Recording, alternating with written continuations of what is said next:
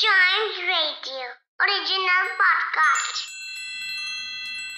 किट्टू और चिट्टू की मस्ती भरी बातें only on child radio celebrating childhood Kittu